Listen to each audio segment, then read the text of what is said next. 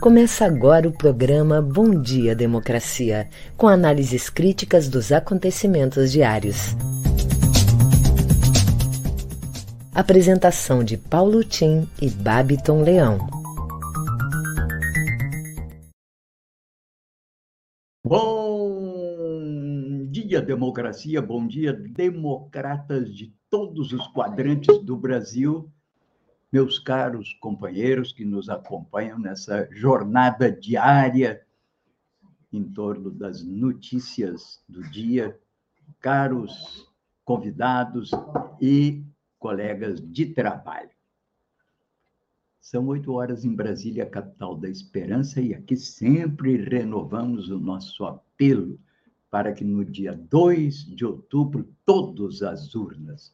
2 de outubro é um dia é, esses primeiros dias de outubro sempre foram dias marcantes na vida republicana brasileira, porque no 3 de outubro foi a data em que, saindo de Porto Alegre, ocorreu a grande revolução de 1930, que mudaria o perfil brasileiro, enterrando o que era um remanescente do Império Escravocrata na República Velha e abrindo o país para suas forças internas decidirem o que queriam de si próprios. Portanto, é uma data que por muito tempo foi a data da eleição, o 3 de outubro. Agora ainda mantém-se essa ritualização, deixando sempre um dia perto do 3 de outubro. Nesse ano, o 2 de outubro, ano importante porque é o ano do segundo centenário da independência do Brasil. Bem, hoje é dia 22 de junho, uma quarta-feira virtuosa, não é? E aqui destacamos, então, primeiro um aviso hoje que vamos repetir durante esses dias, né? Um aviso da rede Estação Democracia. Nesta semana, a rede Estação Democracia gerou e transmitiu para toda a sua rede de parceiros uma live de 30 minutos para o lançamento do manifesto pela União dos Partidos do Campo Democrático e Popular no Rio Grande do Sul. Participaram desta transmissão o cineasta Jorge Furtado, a artista Zorávia Bertiol, o ex-reitor da, da URGS, Rui Opperman, e a cientista Márcia Barbosa, além do nosso querido Luiz Augusto Fischer, professor e escritor, com a mediação do Benedito Tadeu. Dada a importância do manifesto e do evento, a coordenação da rede envia os links do vídeo no YouTube, que estão aqui na nossa, na nossa newsletter. E no Facebook também, tanto no YouTube quanto no Facebook. Você poderá assiná-lo e divulgá-lo entre os seus amigos progressistas preocupados e voltados para essa tentativa de sensibilizar as nossas lideranças partidárias para a busca de um candidato capaz de vencer as eleições contra a direita extrema e o fascismo no Rio Grande do Sul. Bem, isso posto, vamos aqui ao resumo das principais notícias do dia. Resumão da Globo. O Conselho da Petrobras vai se reunir nesta semana para analisar o nome de Caio Paes de Andrade para assumir o comando da estatal, que vem trocando né, toda hora de presidente. Enquanto isso, a tarifa da conta de luz vai subir a partir de 1 de julho. Mais um aumentinho aí para você, né? E o Conselho Nacional de Justiça apura a conduta da juíza que negou a permissão para uma criança de 11 anos interromper a gravidez depois de ser vítima de estupro. A afastou também do caso, embora dando uma promoçãozinha para não parecer que foi castigo. Ontem houve manifestação em Florianópolis e uma grande repercussão no Brasil inteiro contra essa barbaridade promovida por essa juíza. Aliás, aqui também a nossa solidariedade com aquela promotora de registro em São Paulo, cidade natal do presidente Bolsonaro. Parece que é alguma coisa ou no ar ou na água lá que torna as pessoas muito violentas. Pois um colega dessa promotora, aliás, procuradora da Prefeitura Municipal de Registro de São Paulo, bateu nela, à vista, inclusive, de outras colegas e outros colegas, a ponto de deixá-la desmaiada e ferida. Uma barbaridade. Não é covardia, não, isso é canalice. Bem, aqui, então, são as principais notícias, destacando, enfim, que o Brasil registrou 219 mortes por Covid nas últimas 24 horas, levando, elevando a nossa média, que está a mais alta em 12 dias. Já são 669.436 óbitos. Muito cuidado, a doença exige cuidado, reforço da vacina, vacina nos jovens e crianças e naturalmente, aqueles cuidados indispensáveis na rua, distanciamento, álcool gel, etc. É uma doença que ainda não está erradicada entre nós. Vamos agora às notícias, às manchetes do dia com Babiton. Bom dia, Babiton. Bom dia, democracia. Bom dia, Paulo Tim. Bom dia para toda a nossa audiência nesta quarta-feira, 22 de junho. Bom, trago aqui algumas das principais manchetes do dia, iniciando pelo G1. Comitê da Petrobras se reúne na sexta para analisar indicação de Caio Paz de Andrade à presidência da estatal. Guedes defende bolsa de 400 reais para caminhoneiro e vale gás maior. Faquin abre processo no TSE sobre fiscalização da eleição. Menina deixa abrigo e defesa vai à justiça para garantir aborto legal. Promovida, juíza que impediu menina estuprada de fazer aborto deixa o caso. O Brasil registra mais 219 mortes por Covid-19. Média móvel segue em alta. Na Folha de São Paulo, ministro da Justiça tenta mais uma vez usar a Polícia Federal para desacreditar urnas. General Vilas Boas, símbolo de adesão dos militares a Bolsonaro, deixa o governo. Na CNN Brasil, TSE decide que partidos coligados podem apresentar mais de um candidato ao Senado no Estadão. Caso Brunidon. Suspeito se contradiz sobre autoria de tiros em reconstituição. Terremoto no Afeganistão deixa ao menos 920 pessoas mortas e 600 feridos. Jornal Brasil de Fato. Presidente do Conselho de Ética da Câmara se nega a analisar a cassação de Lira. Bom, Paulo Tim, no nosso Bom Dia Democracia de hoje, vamos receber o advogado, bacharel em Ciências Jurídicas e Sociais, mestre em Direito especialista em direito ambiental nacional e internacional e conselheiro municipal do meio ambiente de Porto Alegre, José Renato de Oliveira Barcelos, que vem conversar com a gente sobre a revitalização do Cais Mauá. E o ex-deputado federal e secretário estadual de Movimentos Populares e Mobilização do PSB, Vicente Celistre, que vem bater um papo conosco sobre a conjuntura estadual e nacional, conjuntura política as notícias locais, as manchetes do dia, perdão, fico por aqui e em seguida eu retorno com as notícias locais. É com você, Paulo Tim. Ok, Babiton, muito obrigado, bem-vindos convidados de hoje, né? Bom, estamos aqui apresentando o Bom Dia Democracia, um programa da Rede Estação Democracia, com apoio da CUT Rio Grande do Sul, a Durg Sindical e Cressol. Bom Dia Democracia, um contraponto à grande mídia corporativa na defesa da informação independente como um direito da cidadania e da democratização da imprensa nos termos da Carta Mundial da Mídia Livre, ora em revisão no Fórum Mundial da Mídia Livre do México. Bem, aqui destacamos, portanto, hoje alguns assuntos muito importante, porque o dia ontem parece que estava solta a bruxa aí, ou várias bruxas acompanhadas dos capetas que lhe correspondem. Dia impressionante. Bem, e aqui, portanto, a nossa reflexão do dia de ontem. Há anos que parecem dias, dias que parecem anos.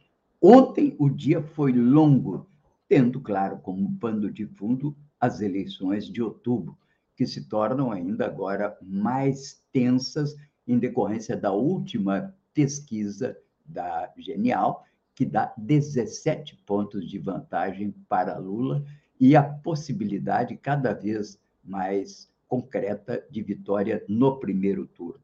Bem, o PT, com Lula na dianteira, portanto, apresentou seu programa de governo com reafirmações mais atenuadas sobre reforma trabalhista, mas firme disposição em acabar com os marcos regressivos, tais como a PEC 95, teto de gastos, com vistas à retomada de investimentos públicos e dos gastos com políticas sociais. Trata-se de um plano propositivo, sujeito a debates e mudanças de grande espectro, tratando de questões sociais, aliás, uma reclamação do Suplicy na hora da reunião sobre a ausência da renda básica no programa, mas traz também questões ambientais, como a defesa da Amazônia e índios, e econômicos. Nesse ponto, pouca atenção à importância de indicadores mais adequados à avaliação de um governo popular, como substituir a atenção ao PIB por massa salarial. Como diz a Conceição Tavares, trabalhador não come PIB, trabalhador come o que recebe, que é massa salarial. Também faltou um pouco de estímulo à economia solidária, um campo em que o PT construiu uma imensa de uma é, de uma coletânea de informações e ações que hoje orientam cidades como Maricá, no Rio de Janeiro, pelo Paulo Singer, à época do PT. Bem, também o plano silencia sobre a autonomia do Banco Central e nada fala sobre a imperiosa necessidade de revisar o Estatuto do Idoso, faixa da população mais atingida pelo Covid e que vota. Bem, tampouco apontou com clareza um caminho para a vulnerabilidade energética, embora Lula tenha reforçado que continuará fazendo da Petrobras uma empresa pública de pesquisa, produção e distribuição de energia. Mas falta aquele horizonte programático mais claro sobre a reorganização industrial do país, principalmente da indústria automobilística e de uso de combustíveis fósseis, como uma visão mais clara sobre o novo cenário que temos adiante no mundo. Bem, no outro lado, em contrapartida, tivemos naturalmente uma uma, uma, uma bateção de cabeça, não é, na área governamental do grupo bolsonarista, sabendo ou procurando saber o que, que vai fazer com o aumento de preços dos combustíveis. Parece que chegaram à conclusão de uma coisa pouco factível, que é melhorar, aumentar o auxílio gás e dar uma bolsinha para os caminhoneiros, porque eles, como disse aqui anteontem, referendei ontem, eles estão ameaçando uma greve porque acham que o governo é realmente o responsável pelo aumento do preço do diesel. Nesse sentido, continuará um pouco na prateleira a ideia que é a ideia da CPI, mas ela vai ficar como um fantasma. Se a nova direção da Petrobras ameaçar um novo aumento, diz o Lira, não fala claramente, dizem os analistas que o subentende nas entrelinhas, e entre dentes que ele poderá colocar essa CPI para amedrontar os diretores da Petrobras. Vivemos um clima de ameaça, de bateção de cabeça. Enquanto isso, nova investida do Palácio do Planalto sobre o TSE. Ontem, um ofício, e-mail, do ministro da Justiça, cujo nome ninguém toma nem conhecimento, porque agora é assim, não se sabe mais. Antigamente sabia quem é o ministro da Educação, quem é o ministro da Casa Civil. Hoje em dia ninguém sabe, são nomes absolutamente alheios ao grande público, mas leais servidores do presidente Bolsonaro. E o ministro da Justiça, ontem, disse que a Polícia Federal quer fazer parte da contagem e auditoria dos votos. Ora, vá plantar batatas, né, ministro? Vai cuidar da Amazônia, dos índios, da situação, inclusive, de violência que graça em vários lugares do país. Pela Constituição, quem trata de eleições é o Tribunal Superior Eleitoral, cuja criação devemos ao meu grande líder, eu sou trabalhista histórico, Getúlio Vargas, criou isso para acabar com o voto de Cabresto e com o voto de, da, chamado do bico de pena da Primeira República. Então, é a justiça eleitoral que cuida desse assunto. E os militares, bom, tem aí, eu ontem sugeri que seja retomado o projeto Calha Norte, na época do presidente Geisel e do presidente Sardei, projeto excelente para colocar de tantos em tantos quilômetros na Amazônia um quartel do Exército, das Forças Armadas, com o objetivo de assegurar a soberania brasileira naquela região, evitando que ela seja tomada pelo narcotráfico ou por quem quer que seja. Aliás, quanto pior ficar a situação na Amazônia, mais periclitante será a sua soberania, porque para garantir a Amazônia que destruída vai afetar o mundo, podemos ter certeza que o mundo vai desabar sobre os nossos ombros. Bem, essas são as considerações sobre o dia tão difícil e cheio de coisas de ontem. É contigo, Babton, para as locais. Vamos lá, Paulo Tim, com as notícias locais aqui do Matinal. Levantamento de dados do IBGE sobre municípios terá resultados já em 2022. Iniciada nesta semana, a pesquisa urbanística do entorno dos domicílios do IBGE, que servirá de apoio às administrações municipais para definir prioridades estruturais das cidades. Os dados serão entregues ainda neste ano, juntamente com os primeiros resultados do censo de 2022, cujas entrevistas começam em 40 dias. O questionário a ser preenchido contempla a capacidade da via, se ela é pavimentada ou não, se conta equipamentos para iluminação, escoamento d'água, além de verificar se possui paradas de ônibus e sinalização para bicicletas. Será, aliás, a primeira vez que as condições para o modal serão investigadas. Os dados das calçadas também são observados e levam em conta a presença de obstáculos e acessibilidade, como rampa para cadeirantes, além de informações sobre a arborização. Neste ano, o levantamento também coletará dados em aglomerados subnormais, como favelas e invasões. PIB do Rio Grande do Sul tem queda e mostra estado em desaceleração. A forte estiagem, que fez com que mais de 420 municípios gaúchos decretassem situação de emergência no início do ano, também fez o PIB do Rio Grande do Sul cair 3,8% no primeiro trimestre de 2022, na comparação com os três últimos meses de 2021. Ante o primeiro trimestre do ano anterior, a queda foi ainda maior, 4,7%. De acordo com o Departamento de Economia e Estatística, o DE, entre as grandes atividades econômicas, a agropecuária, menos 28,1%, e a indústria, menos 1,4%, apresentaram recuo, enquanto os serviços cresceram 0,3% no trimestre. No agro, o maior tombo ocorreu na cultura da soja. O setor de serviços cresceu 0,3%, puxado em especial pela atividade de transportes, armazenagem e correio. Ainda segundo o DE, no acúmulo em quatro trimestres do PIB do Rio Grande do Sul, apresentou expansão de 7,6%, contra 10,4% no trimestre anterior. Esse resultado evidencia uma desaceleração da atividade econômica no Rio Grande do Sul, quando comparado aos quatro trimestres encerrados em dezembro de 2021, conclui a nota técnica do departamento. As notícias locais ficam por aqui. Em seguida, eu quero trazer uma dica para a nossa audiência. É com você, Paulo Tim.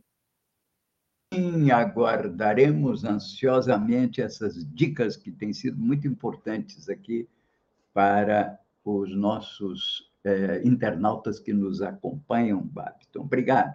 Bem, vamos aqui às capas dos principais jornais do país, né? Capa de O Globo, Rio de Janeiro. Governo e Lira agem para mudar lei das estatais e ter maior poder sobre Petrobras. Medida facilitaria nomeações. União vai criar auxílio de 400 reais para caminhoneiros e ampliar Vale Gás. Capa do Estado de São Paulo. Para intervir na Petrobras, ala do governo mira lei das estatais. Vale Gás deve ser ampliado e caminhoneiros devem receber bolsa. Folha governo decide aumentar Vale Gás e dar auxílio a caminhoneiro. Pacote acertado com Congresso busca conter dano eleitoral de alta dos combustíveis. No mesmo sentido, vejo que há uma concertação da imprensa sobre esse que é o grande assunto do momento, porque, mesmo tempo que foca nas preocupações do governo de contenção da inflação, aponta também para as manobras do próprio governo para se posicionar melhor diante do processo eleitoral cada vez mais difícil para o presidente Bolsonaro. O podcast da Globo, que é o assunto, trata do mesmo assunto. Lira e Bolsonaro e o teatro dos combustíveis. Diz aqui, desde o início do ano, a gasolina acumula alta de 9%. E o diesel, vejam lá, 25%. Sob o impacto da crise internacional no setor de energia e do real desvalorizado, puxam uma inflação, esses aumentos, e é que acaba corroendo o poder de compra dos brasileiros e as chances de reeleição do presidente. Isso é texto do podcast da Globo. Em resposta a esse problema concreto, ele e aliados no Congresso escolheram um inimigo imaginário, a Petrobras, que é filha do governo, porque toda a sua direção, todo o seu conselho de administração é indicado por leais servidores dessa opção que hoje governa o país. Portanto, toda a imprensa concentrada nessa matéria relativa ao, ao aumento dos combustíveis. Aqui, o café da manhã traz um assunto também importante que está fora desse foco da grande imprensa. O café da manhã do grupo Folha Wall, seu podcast, trata de como a gestão Bolsonaro esvaziou a FUNAI. Dossiê aponta congelamento da demarcação de terras indígenas, corte de orçamento e política anti-indigenista. É um dos fortes fatores de descrédito do Brasil hoje no plano internacional e de perda de popularidade também do próprio presidente junto a vários segmentos de opinião da sociedade brasileira. É, enfim, o país andando com essas dificuldades. Como diz o poeta, né? Tantos prismas numa joia, quantos há que eu não percebo? Enfim, Muita gente ainda não percebeu, mas talvez perceba até o dia 2 de outubro próximo. Vamos lá, então, a dica do dia, o Babiton. Vamos lá, Paulutinho. A dica do dia é sobre a feira de artesanato do Brick da Redenção, que está com inscrições abertas. As inscrições estão abertas desde ontem e vão até o dia uh, aberto é aberto ontem, dia 21 de julho e de junho e vão até o 1 de julho.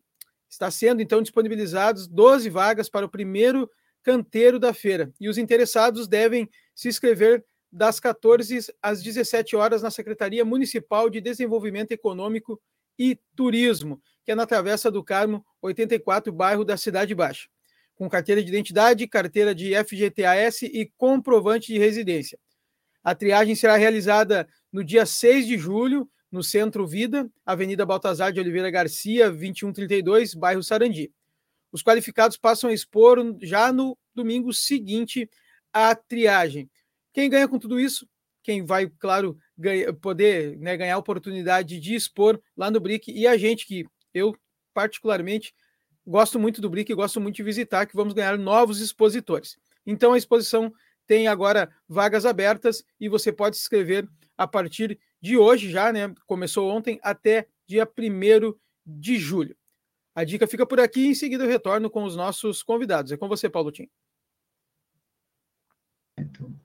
Bem, eu sou Paulo Tim e registro aqui que todos os temas comentados e respectivos links estão lançados no Facebook da nossa rede Estação Democracia e também ficam lançados na newsletter diária que enviamos a todos os interessados, começando pelos membros do comitê. Portanto, se você tem interesse em receber a nossa newsletter, na qual, inclusive, fazemos seleção dos principais assuntos que são tratados na mídia corporativa, nas mídias e portais alternativos. É uma radiografia diária que fazemos dos temas que estão uhum. sendo tratados. Bem, no plano internacional, pequenas observações, mas que devem ser aqui trazidas. A questão da Ucrânia, não é? E que teve um impacto muito grande, não apenas na geopolítica mundial, mas na vida cotidiana de todos nós, porque aumentou o preço dos combustíveis e isso se reflete na cadeia de preços, aumentando o custo da alimentação e, consequentemente, inflação. A da Grã-Bretanha é a maior em 40 anos e a dos Estados Unidos a maior em 20 anos.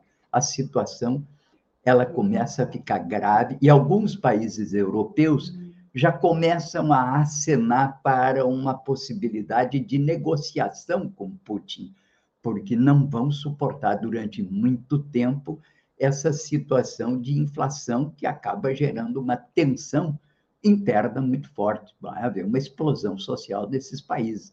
Portanto, aquela. E o Putin, naturalmente, joga com muita calma, até porque aquilo que diriam que seria a destruição da sua liderança, que está perto de 90%, uns vão dizer, ah, mas ele controla a mídia. Mesmo com controle de mídia, com uma guerra, entende, a seus pés, é difícil manter essa não é popularidade.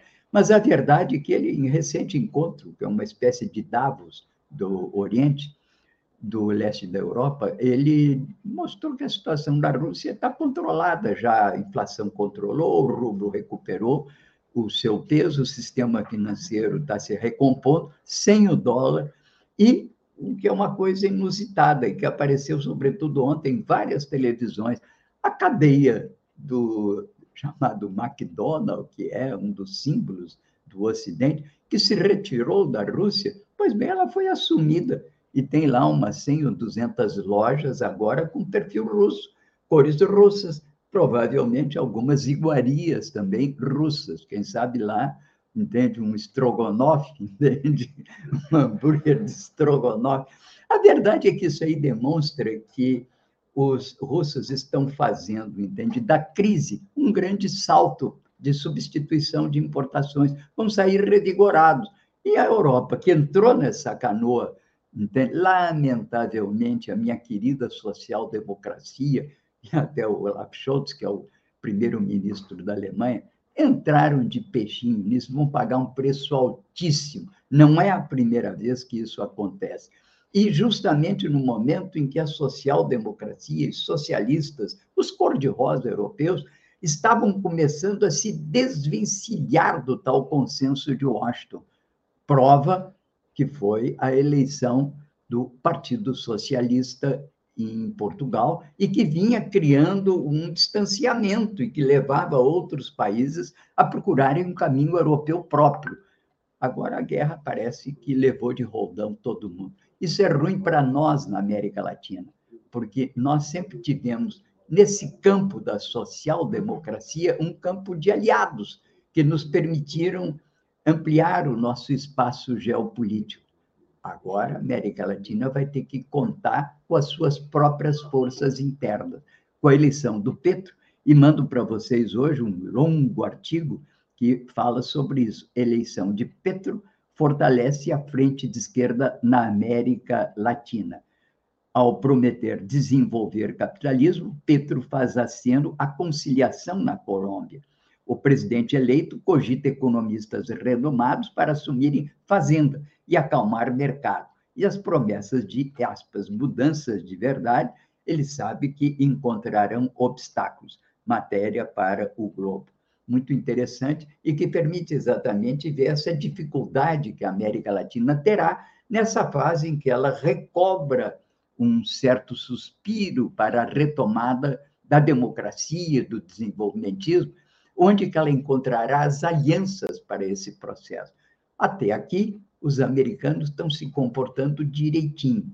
Eles têm, inclusive, saudado a vitória do presidente chileno, do Boric, e também saudaram a vitória do Petro na Colômbia.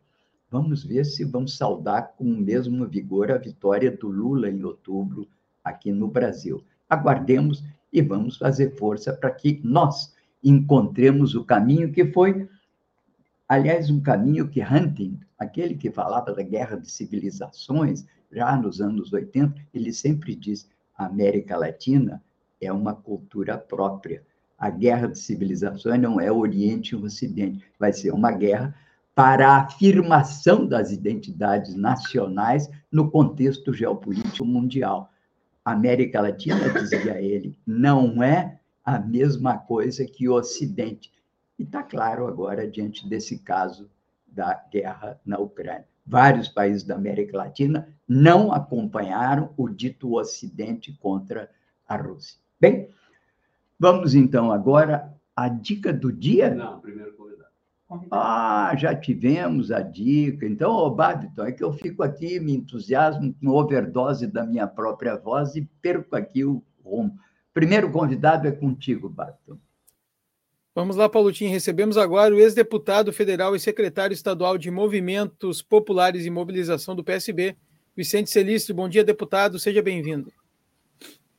Bom dia, caro Babiton. Bom dia, Paulotinho, a toda a equipe do Bom Dia Democracia, da RED, a todos que acompanham esse debate tão importante, tão amplo e também profundo sobre o mundo que vivemos, o Estado, o país que vivemos.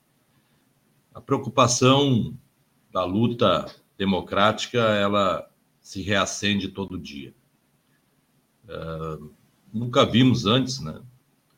Tanto assédio, tanta pressão ao nosso sistema eleitoral, ao Tribunal Eleitoral, através do ministro da Defesa, através da área militar, de querer como se fosse um partido, já que a área militar, a área da defesa, ela é do executivo, são órgãos do executivo, não são poder à parte, não são poder moderador, muito menos.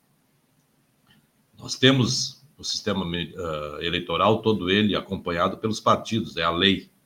Mas essa semana, novamente, né, pressionando Faquim, que instituiu lá uma comissão para novamente colocar à disposição a fiscalização, né, a auditoria do sistema eleitoral. Isso mostra, eu fiz essa menção, meus caros, para mostrar que continua sim a ameaça democrática, a ameaça ao resultado das urnas, com a pressão ainda maior que sofre esse governo.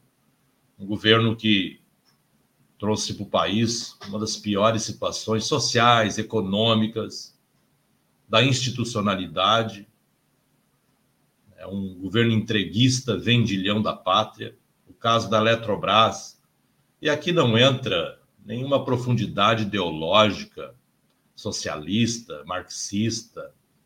Entra uma visão de país, de patriotismo até uma visão nacionalista de um projeto de país. A entrega das nossas riquezas, como está sendo feito, setores estratégicos, como a, a Eletrobras, a Petrobras, e essa trinca de Guedes, Bolsonaro e Lira estão atacando, que vem Bolsonaro com, com seus fake news, com a sua ladainha de mentira contumaz, né, todos os dias, querer fazer uma CPI da Petrobras para ver os preços, ele que comanda, o Executivo Nacional que comanda a presidência, a maioria do Conselho. Então, vemos realmente um, uma situação de, de ataques ao futuro da nossa nação, de entrega como um todo. Como já tem sido feito, recentemente saiu um artigo sobre aqueles que vivem da dívida pública, os rentistas, e que cada vez mais comandam o país. É o que se viu na reforma da Previdência, onde se tirou de pessoas humildes, e no Sindicato Sapateiros, e aqui na região sapateira, a gente acompanha muito homens, mulheres, hoje, mulheres de 50 e poucos, ou perto dos 50, que trabalham desde os 12, 13, 14, 15 anos, 16, homens de 56, 57 estão inviabilizados da sua aposentadoria, mesmo tendo trabalhado, inclusive na informalidade, na situação de desemprego mais cruéis que vivemos aqui na região, as crises calçadistas, inclusive, trabalharam na informalidade, não conseguiram a carteira assinada ou foram trabalhar em construção civil, não tiveram a carteira assinada ou fizeram algum tipo de, de serviço autônomo e hoje estão impedidos de se aposentar.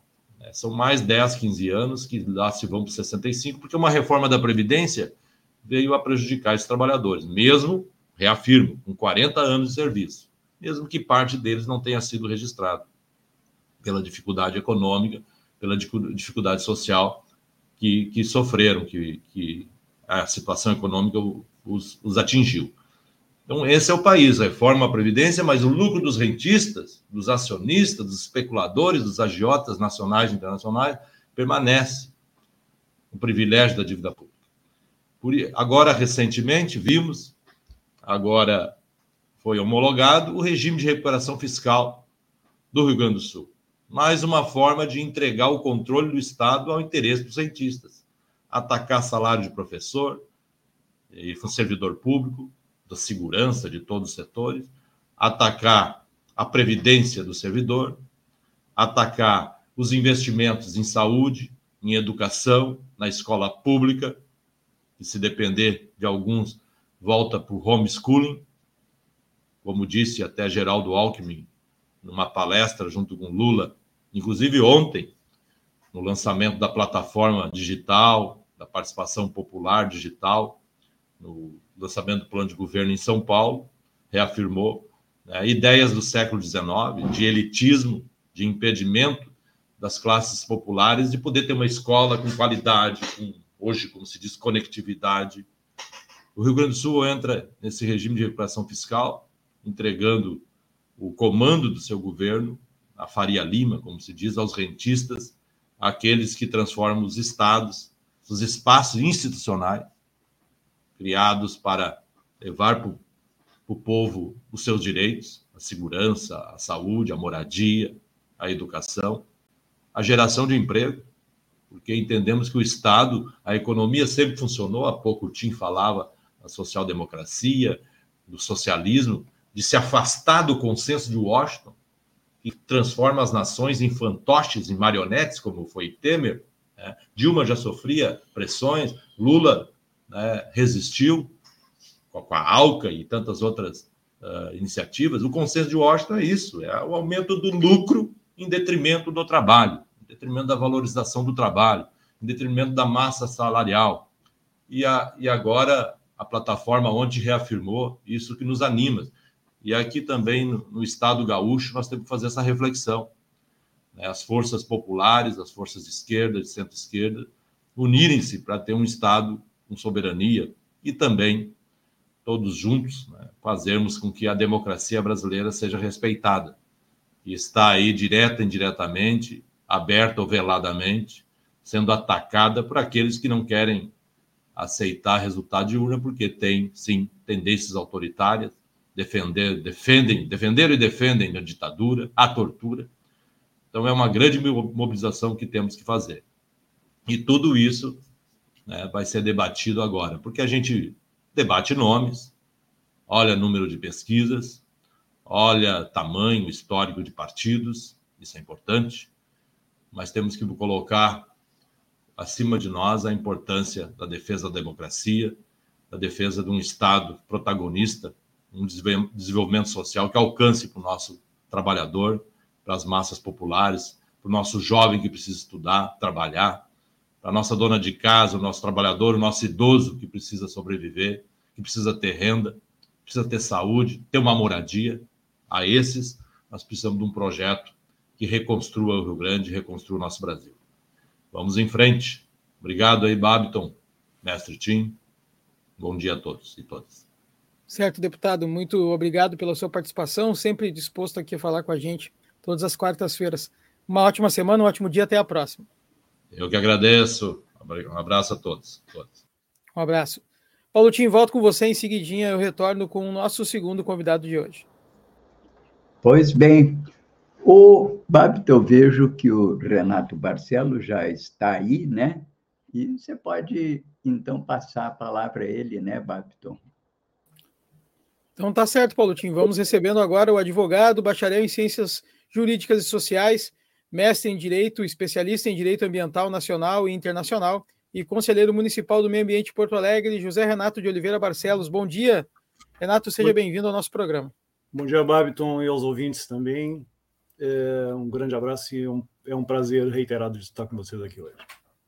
Prazer é todo nosso. Renato que vem conversar conosco sobre a revitalização do Caso Mauá. Renato, o que pode, qual pode ser o impacto dessa revitalização? A, ao, ao, à história de Porto Alegre, né? a história da capital gaúcha. Pois é, é, é um projeto, na verdade, de alto impacto, não só de alto impacto é, urbano, Barbiton e ouvintes, mas também de impacto socioambiental. Né? Nós assistimos hoje na, na, na cidade de Porto Alegre, infelizmente, uma, uma investida do capital imobiliário sem precedentes. Né? E esse projeto se insere nesse contexto.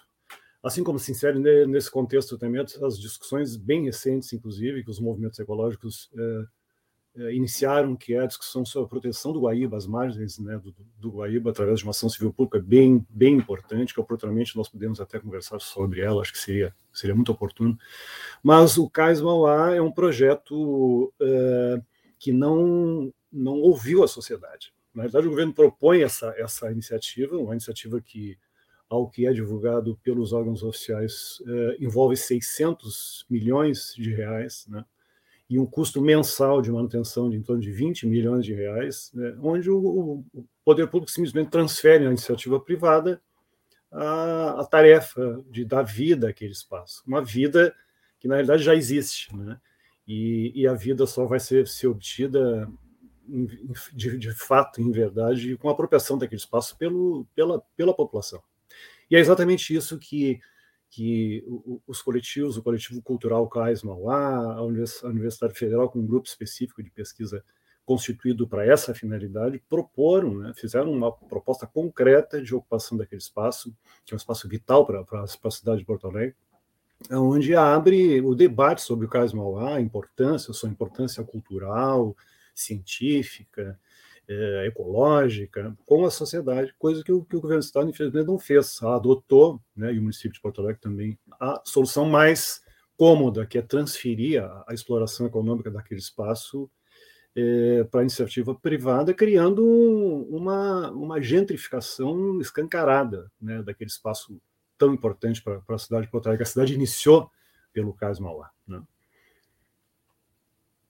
E o projeto, o, o, o projeto ainda pensa em retirar algumas, algumas coisas, né, Renato? Por exemplo, uma parte do muro, do gasômetro, vai, ser, vai ter muita coisa mexida, né? Sim, o impacto nesse sentido é muito, é muito sério. O, o muro sai né, e entra em seu lugar um, uma espécie de barreira de contenção móvel que pode ser adaptada de acordo com as, com as condições climáticas, as, né, as possibilidades, vamos dizer assim, de enchentes, né? É, e, e, e, o espaço é todo né, alterado do ponto de vista da, da, sua constituição. Mas o que mais preocupa é a ocupação da região das docas, né, aonde o pro, projeto eh, prevê a construção de até nove torres que podem superar a volumetria atual em muito, né, em torno de, a volumetria atual naquela região em torno de 53 metros, e isso pode ultrapassar 150 metros de altura. Você imagina uma barreira de torres naquela região, né, é, que vai é, integrar espaços corporativos e de moradia, inclusive, é, fazendo uma espécie de, de barreira mesmo né, entre o rio e a cidade, alterando absolutamente as condições de, de vida e trânsito né, e, e, sobrevivência, enfim, naquele espaço tão, tão importante. Né. A pegada ecológica deste impacto é, vai ser calculado, os, os, movimentos ecológicos e sociais aqui de Porto Alegre estão atentos para isso, a gente vai estudar do ponto de vista do impacto, não só de, de vizinhança, mas também do, do, impacto ecológico naquela região tão importante, essa, essa dimensão, que é uma coisa singular, né? sem precedentes para aquela região. É exatamente por isso que ela precisa ser debatida com a sociedade, sobretudo com as comunidades que virem ali, com o centro da, da cidade, que, diga-se de passagem também, Barton, já foi alterado é, visando, do ponto de vista normativo, né, legal, houve um PL que, que se transformou em lei agora que re, repensa, que redimensiona do ponto de vista do governo, né, o, o, espaço do centro de Porto Alegre, já preparando para essa, essa iniciativa de alto impacto que vai ser, que, que pretende ser instalada ali. Então nós vamos colocar uma lente sobre esse, esse, esse fato, né, estudar a fundo e mostrar para a sociedade de Porto Alegre e abrir o debate público sobre, sobre o que vai acontecer. E se a cidade, ao fim e ao cabo, aprova isso, né, ou não. Sim, e isso ainda, eh, caso seja feito, vai demorar muito, muito tempo né, de, de, de, trabalho. Isso vai tomar conta da cidade um bom tempo, é. um bom período. o prazo já é para iniciar agora, em julho, julho, julho, agosto, os primeiros, eh, as primeiras iniciativas no, no sentido de, de, de, de, concretizar o projeto. Ou seja, uhum. uma série de questões que precisam ser, de etapas que precisam ser cumpridas, né? o licenciamento ambiental precisa andar também em algum momento. E o fato é que esses impactos precisam ser, ser pensados e revelados para a sociedade de Porto Alegre de uma forma muito, muito democrática e muito aberta. E nós temos dúvidas que isso realmente vai acontecer por conta do, de todo o interesse, né, Babiton, que há é, não só na, na, região do caso, mas também outros, outros empreendimentos de altíssimo impacto, como as torres do Inter, né, é, o, o, o, o Bar Shopping, é, Golden Lake, né, a, a, zona do Arado, né, na, na fazenda do Arado, uhum. na, na, zona sul de Porto Alegre, e, o próprio Pontal dos do Estaleiro, exatamente que, é, são objetos, né, objeto de, de, de, discussão nessa ação civil pública que pretende estabelecer uma, uma, um perímetro de proteção para as margens do Guaíba que, que, que recuperam a biodiversidade, né, que só existe, essa, essa zona de proteção especial só existe para a sobrevivência do próprio corpo hídrico, que é o único lugar de onde nós tiramos a nossa água. Né? Então precisa ser. A cidade precisa ser pensada do ponto de vista dos impactos ecológicos. Nós vivemos numa, numa situação de absoluta um desafio né, climático e, e, cada passo hoje precisa ser, ser dado com muita consciência e muita crítica também.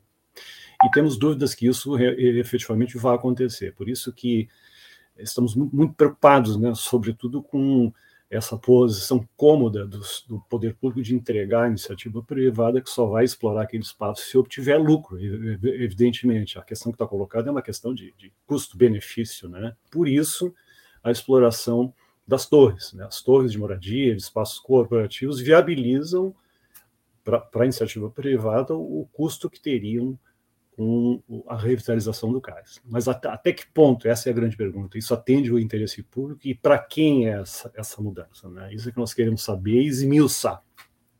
Certo, Renato. Muito obrigado pela sua participação, disponibilidade em falar aqui conosco nesta quarta-feira. Desejo um ótimo dia e até uma próxima. Igualmente, Babiton, é um prazer estar no centro à disposição também. Até então. Paulo Tim, volto com você. Ah, ok, Babiton. Eu queria fazer hoje uma menção, é, já não se trata mais de homenagem, mas uma menção importante, né? porque ontem, 21 de junho, foi data de nascimento do que para mim foi o filósofo do século XX, que foi Jean-Paul Sartre. E não tive tempo ontem de comentar, mas aproveito hoje para fazer algumas observações. E digo isso porque, junto com, digamos, os grandes filósofos desde o século XVII, constituíram esse campo de reflexão e produção de conceitos, que é em que consiste mesmo a filosofia, para entender os problemas que são os problemas da humanidade no seu tempo. Filosofia sempre é isso, uma tentativa de trazer à borda do seu tempo as questões que estão sendo discutidas e convertê-las em problemas. E para entendê-las, ser capaz de criar conceitos que esclarecem a possibilidade de incorporá-las para uma reconciliação com o futuro. Nós, seres humanos, estamos sempre olhando para o futuro. Somos talvez a única espécie, não é? Viva que pensa sempre em função do futuro, não, não descansamos. Tem, Sartre teve um papel grande, né? O, o Descartes e o Spinoza foram os grandes filósofos do século XVII. O Kant foi o grande filósofo do século XVIII. Esclareceu, inclusive, o que era o iluminismo, que é a filosofia que caminha sobre dois pés, a liberdade e a razão. A liberdade anterior, porque é o mecanismo através do qual eu consigo chegar à razão sem as vestimentas do preconceito, ou com os ídolos da tribo, como dizia antes dele um outro filósofo. Bom, depois tivemos o grande filósofo do século XIX, que foi o Hegel, que deu, inclusive, a grande base filosófica para a formulação do Marx. E o Hegel é o que colocou toda essa questão que vinha desde Platão do homem com o universo, do homem consigo mesmo, colocou isso no tempo. Tudo isso só é compreensível em processo. A ideia de processo é uma ideia que vai se inscrever no pensamento filosófico a partir do século XIX. Nós não compreendemos absolutamente nada sem definir, como dizia o Sartre em questão de método, sem definir o lugar daquilo que estamos observando no todo que o condiciona e que se realiza em processo. O Sartre teve uma importância muito grande no século XX, no mundo inteiro, é o nosso filósofo ocidental. E destaco aqui uma reflexão que ele fazia. Ele viveu de 1905, nasceu 21 de junho e morreu em 1980, que era a diferença entre o ser em si e o ser para si. O ser em si é aquele que tem uma identidade definida, ou seja, são os objetos e as coisas, e faz parte também do ser humano enquanto seu corpo.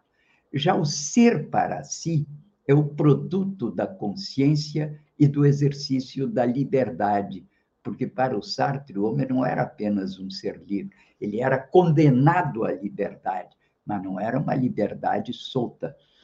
A consciência de si vive para si, mas não tem uma identidade definida para o Sartre. Ela é a consciência que nos compõe enquanto seres humanos. Esses dois conceitos sartreanos levam o ser humano a uma situação de angústia, porque enquanto ser em si, ele quer ser idêntico a si mesmo, mas não consegue, pois a consciência não tem identidade pronta e definida.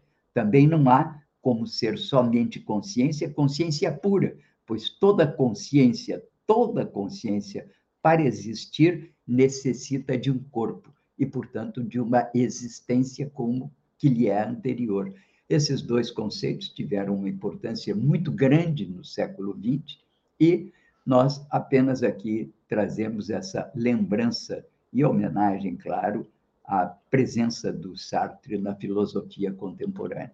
Bem, voltamos aqui à programação de dia com Tigo Babiton.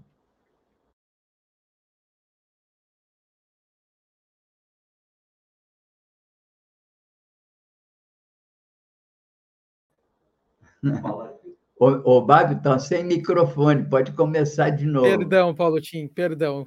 Microfone fechado, agora aberto. E vamos trazendo a programação da Rede nesta quarta-feira, 22 de junho. Espaço Plural Debates e Entrevistas, que acontece de segunda a sexta-feira, das 14 às 15 horas, com a apresentação de Solon Saldanha. Hoje, o programa vai abordar um ato por Brunidon que está sendo preparado pelos indígenas gaúchos. Participam do programa o doutor em Direito e coordenador de política indigenista da Associação Indigenistas Associados, João Mitia Antônio Barbosa, o cacique Caigangue conselheiro distrital de saúde indígena da região de Porto Alegre, Vale dos Sinos e Metropolitana, Moisés Caigangue, e o missionário do Conselho Indigenista e coordenador do CIMISUL, Roberto Antônio, às 14 horas aqui nos canais da Rede e também nos canais dos parceiros. E hoje temos, uma, temos mais uma parceria aqui com um, para a gente comunicar nossa audiência com muito orgulho de ter mais essa parceria que é a do Observatório Abrapel, que está conosco aqui na rede e vai estar sempre nas quartas-feiras com o programa Giro Eleitoral. Nesta quarta, na estreia do programa, o tema será Desinformação e Pesquisas Eleitorais. Acontece às 19 horas, das 19 às 19h30. O programa tem a apresentação da coordenadora do Observatório Abrapel, socióloga e cientista política Joyce Martins, e terá como convidado e convidada hoje a coordenadora do Observatório Abrapel, jornalista e cientista política Érica Batista Anitta, e também o diretor de Relações Institucionais Abrapel, sociólogo e sócio proprietário do Instituto Conectar, Maurício Garcia. Às 19 horas, então, estreia o programa Giro Eleitoral com os parceiros do Observatório Abrapel, aqui na Rede Estação Democracia. Muito obrigado a todo mundo que nos acompanha de segunda a sexta e também nos demais programas da Rede. Deixe o seu curtir, o seu joinha, o seu gostou. Você que está assistindo conosco agora, deixa aí a sua lembrança que a gente fica muito feliz e sabe que você está nos acompanhando e gostando da nossa programação. Acompanhe também no YouTube, assine o canal, ative o sininho, no Instagram, no Twitter, no nosso Spotify e também no estaçãodemocracia.com, nossa rádio web. Bom dia, democracia, e é com você, Paulo Tim. Ok, obrigado, Babiton. Aqui algumas matérias hoje publicadas no Brasil de Fato, né? Mesmo com chuva, manifestantes protestam em Porto Alegre contra despejos. Manifestação chama atenção para a possibilidade de uma verdadeira tragédia se suspensão das remoções terminar no dia 30. Já falamos sobre o risco desse processo, não apenas aqui em Porto Alegre, mas no Brasil inteiro. E os movimentos de luta por moradia realizaram protesto contra despejo. O ato ocorreu em frente à Caixa Econômica Federal, na Praça da Alfândega. População lutando por moradia. Babton tem uma break news. Então, Babton, qual é a break news que você nos traz hoje? Pois é, Paulo, a Polícia Federal acaba de prender o ex-ministro Milton Ribeiro e pastores lobistas em operação sobre corrupção no MEC. É a notícia que traz todos os meios de comunicação neste momento. Uh, também aqui informo que os crimes apontados pela Polícia Federal no mandado de prisão contra o ex-ministro Milton Ribeiro são corrupção passiva, prevaricação, advocacia administrativa, ato de um servidor público defender interesses particulares e tráfico de influência. Com você, Paulo Tim. É, pois é, né? Não tem realmente corrupção nesse governo, não tem pouca corrupção é uma barbaridade, entende? Era evidente. Inclusive, ainda tem esse fato que ele andava armado e disparou a arma num aeroporto em Brasília. Enfim, é um.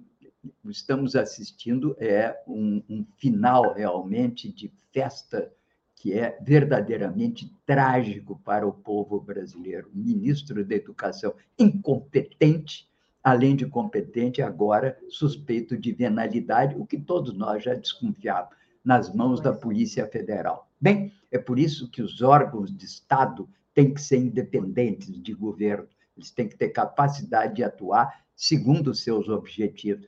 Tomara que as Forças Armadas compreendam o que significa isso e sigam o caminho, que é o caminho de grandes líderes militares nesse país que souberam construir a República como foi Rondon, que soube construir a política indigenista, em nome do qual, inclusive, até hoje se usa o lema, que era o de Bruno, entende? Matar um índio, nunca. Morrer, se for preciso. Portanto, é preocupante essa situação. Muito obrigado a vocês todos por nos acompanharem hoje nessa programação. Amanhã, quinta-feira, estaremos aqui de volta. Grato também ao Celistre, ao José Renato de Oliveira, pela colaboração conosco.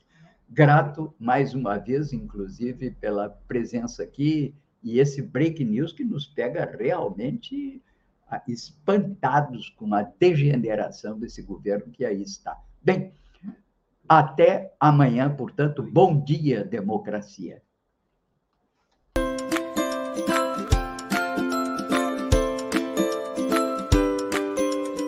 Os adultos acham que sabem tudo. Mas quando o assunto é vacina, tem muita gente bobeando. Tem pais e mães que ficam com medo e não estão vacinando seus filhos. Isso não pode, gente. Ele está salvando vidas. E agora, com a volta às aulas, a vacinação é muito importante para me proteger. Para proteger todo mundo que eu amo. A minha avó, meu avô, minha tia, minha vizinha, muita gente mesmo. Tá cheio de mentiras por aí e os adultos estão acreditando. Gente, é só pesquisar, procurar as fontes confiáveis. Ela é segura, não é experimental. Ela funciona. Com todo mundo vacinado, as coisas vão melhorar. E a gente vai voltar a brincar, aprender e seguir com o nosso plano, que é fazer o mundo melhor. Portal da Vacina é o Brasil todo conectado para pôr um fim na pandemia.